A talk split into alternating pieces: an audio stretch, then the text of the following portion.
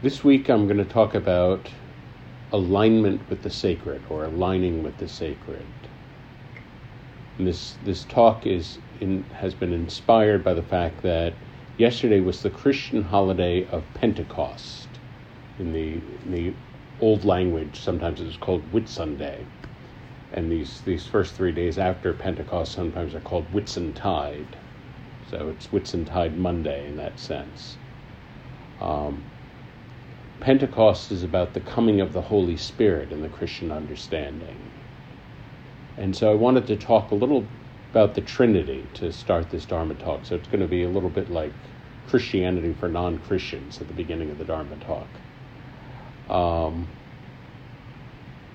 as you probably know, the Christian Trinity is Father, Son, and Holy Spirit. Father is you could say the transcendent sacred. It's almost like Brahman or cosmic consciousness with a human face.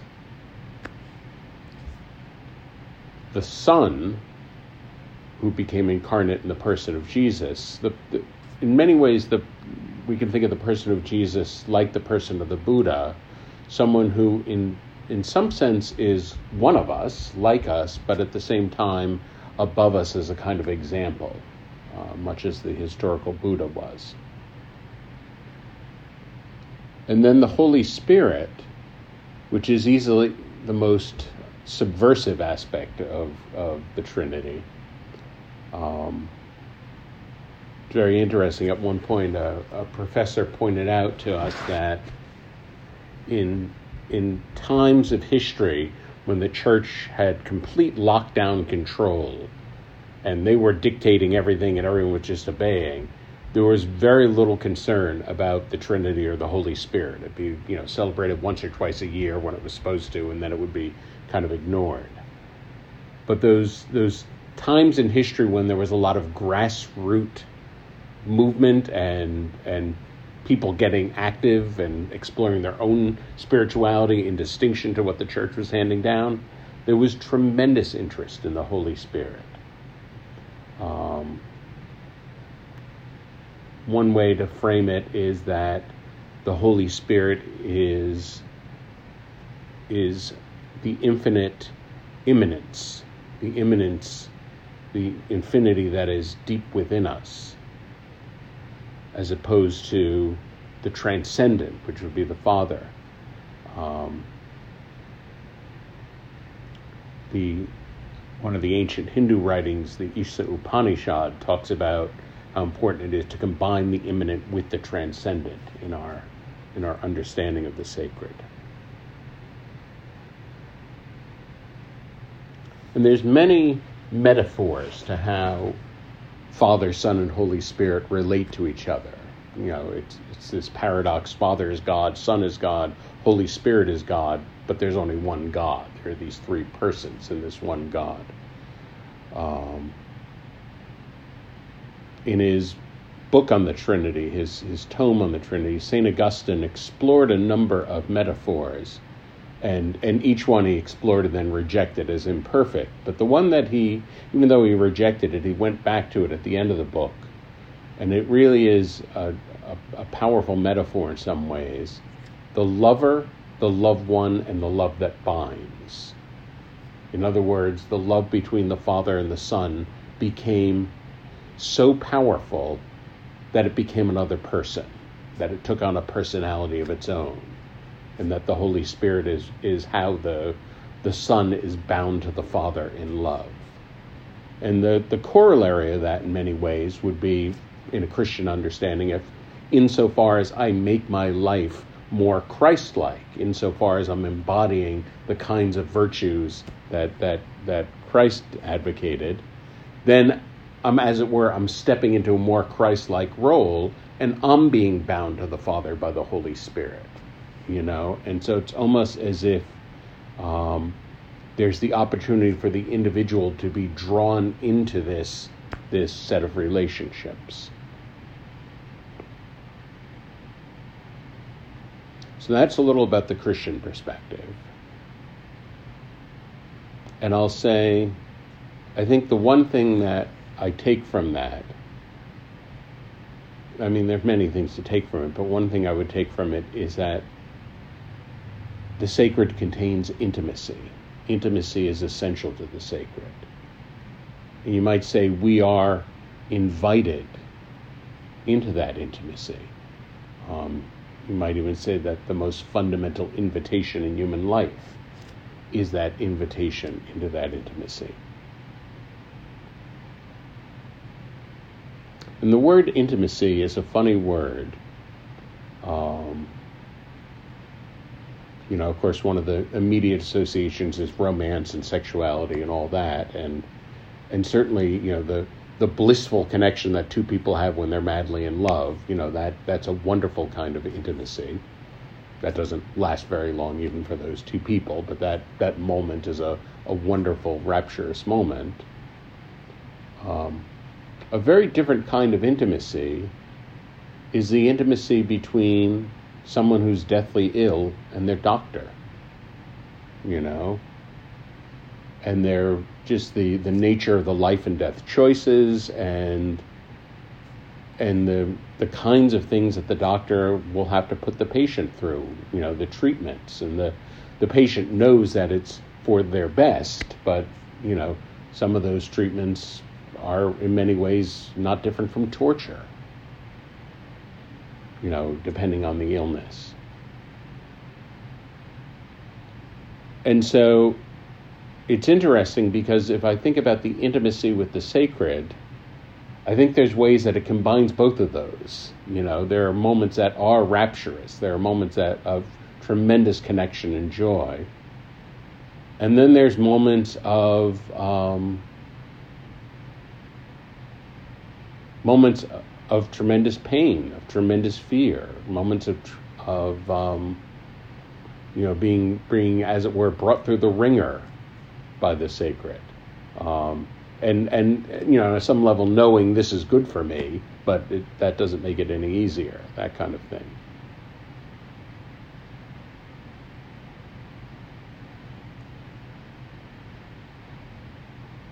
And so, what does it mean to be intimate with the sacred, and how do we get to that? And that's where I think aligning comes in.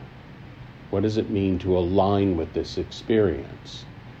Um, what does it mean to align with ourself? You know? You know, if someone asks the simple question, are you aligned with your own values? You know, it's a it's a very interesting. How can I say? We all carry this head picture around of you know, look at me, I'm a spiritual person. You know, I'm great. You know, this kind of thing, and the head picture isn't always the most honest. In fact, the head picture we have is often, you know, um, quite flattering. You know, what does what would it mean to live a life where I was fully aligned with my values? What would it mean to live a life where I was aligned with my own resonant depths. You know, and it's, it's a challenging question. And I think I would say, you know, it's, it's a funny thing about spiritual growth and about the path of spiritual growth because I really think it involves balancing two, two qualities that are ostensibly opposites. And one is, you might say, a, a rigorous, almost ruthless kind of truthfulness about here's exactly how I'm living my life, here's exactly how I'm not living up to the way I'd like to be living, you know, and and almost this unsparing self-honesty, but balancing that with tremendous tenderness, compassion, self-care, self-love. Um, it's so important to keep both of those in balance because if you just get into the the the honesty without any self care, then that that can be very cruel and rigid, kind of a rigid way to treat yourself. And then if I go way over to the other side and I'm just in the the self love and self care without without the honesty, then that gets indulgent, you know. And so it's very hard to keep that balance.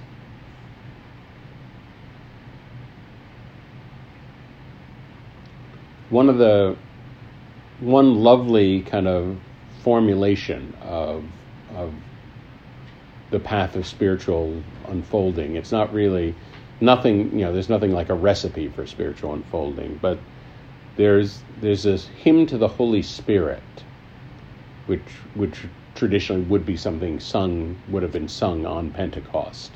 Veni Sancte Spiritus, come Holy Spirit. And I'm going to quote some lines from this hymn.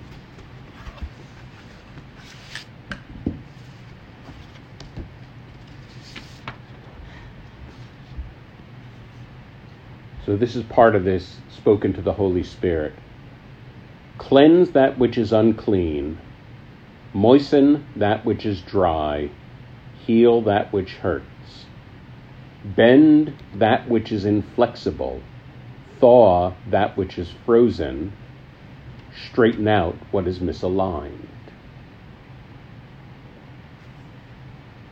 And it's very it's very poetic in its formulation, but I think it's a, a wonderful uh, kind of synopsis of what spiritual health is, of what mental health is, you know. Um, thaw what is frozen, bend what is stiff, you know, this kind of thing. And it's funny, I think all of us find these things not, not so much through heroic doing, but through letting go, through relaxing, you know. And you might say that it's the, the action of healing, the action of love, and really the action of spiritual growth, that it almost happens on its own, and we just have to get out of its way and let it happen. Now, having said that, you know, for any of us, you know, it might take you know, a heroic level of courage to get to the place where we can let go, you know. So it's it's both the easiest thing and the hardest thing.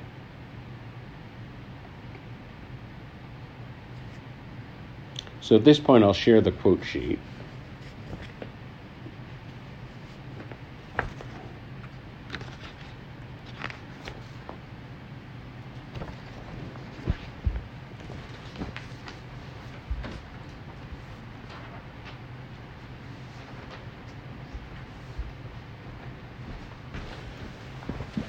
So I have the hymn to the Holy Spirit at the top, that, that passage. And it really is a, a beautiful Gregorian chant.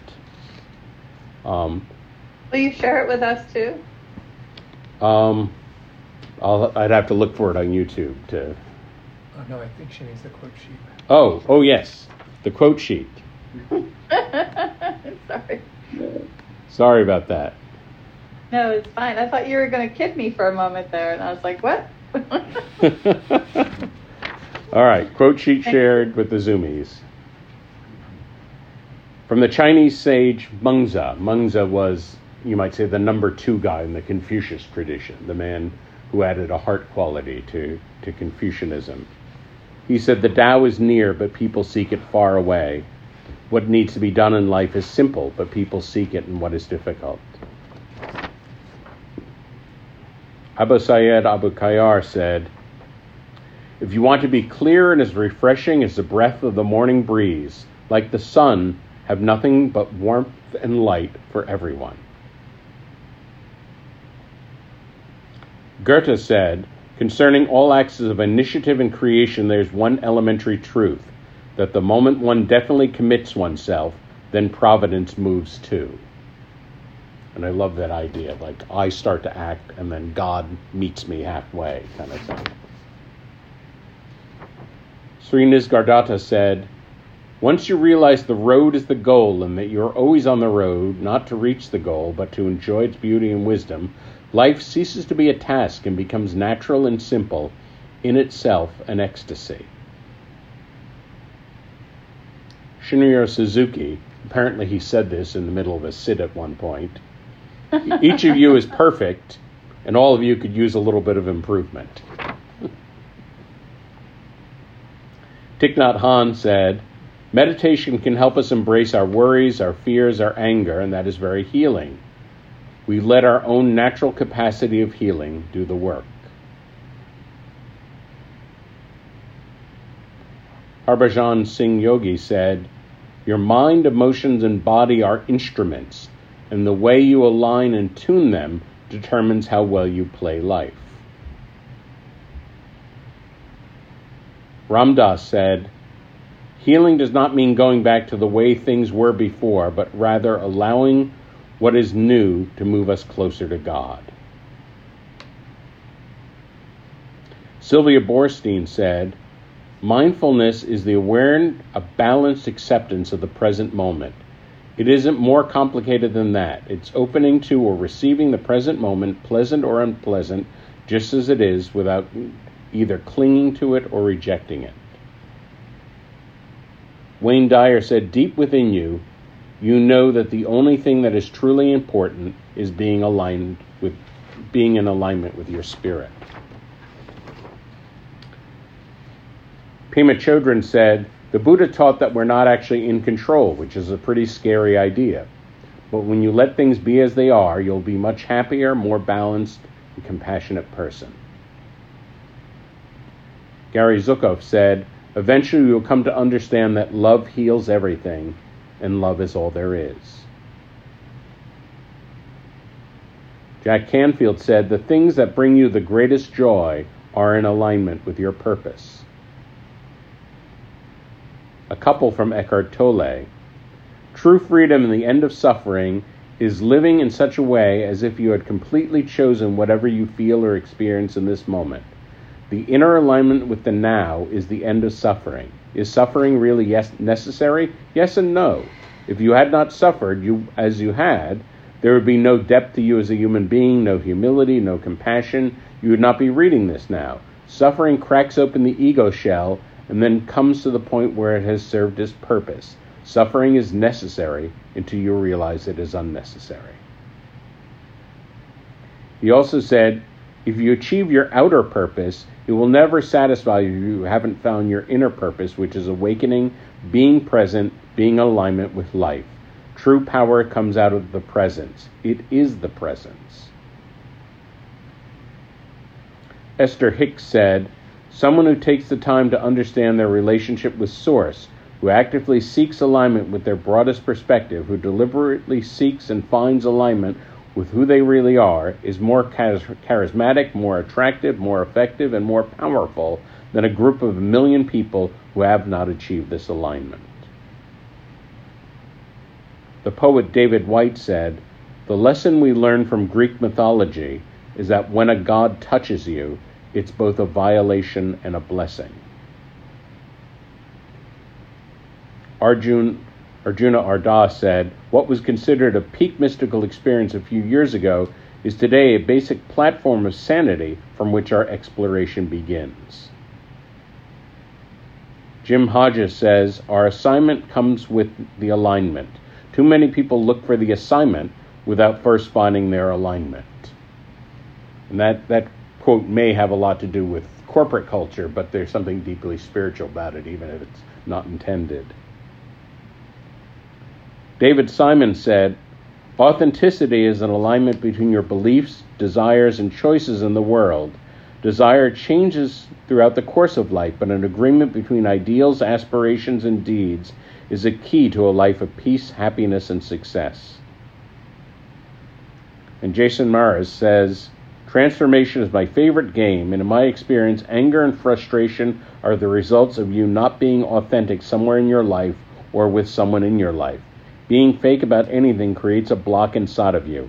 Life can't work for you if you don't show up as you are, as you.